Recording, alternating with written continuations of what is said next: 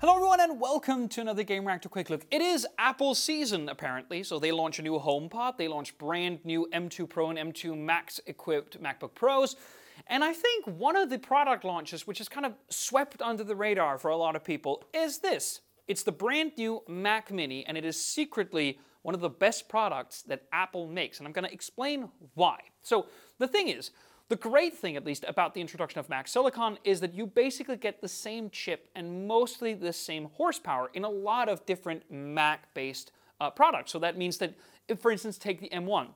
You've got the M1 in the Mac Mini, you've got the M1 in the iMac, you've got the M1 in a MacBook Air and a MacBook Pro. So basically, it was just a way to unify the entire lineup, and then you can have other things on top, like more uh, gigs of unified RAM, or a larger SSD, or a better display, to diversify that particular portfolio. But it also meant that people who wanted to buy something cheap from Apple, or relatively cheap, would get more horsepower as a result because they're not getting tuned off by an Intel Core Duo or whatever the freak that Apple could sell you in the past. No, this little Mac Mini comes with an M2, meaning that basically like hardcore photo editing and video editing and even some 3D work is now like thoroughly within range. You get this little Mac Mini and you get it with an M2.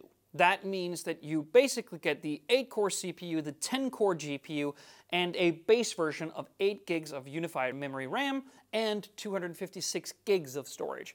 You get this for $600. Apple will sell you a stand for their Pro Display XDR for $1,000. A stand for your display or an entire computer, which is almost half the price this is also cheaper than the MacBook Air. It's cheaper than the last couple of generations of MacBook Air. It's cheaper than a used MacBook or like regular MacBook. This little computer is extremely cheap. And with the M2 upgrade, I actually started with the M1 upgrade. I have one with an M1 at home. Like, you just got so much for your money. You got so much for money, and you continue to get so much for your money.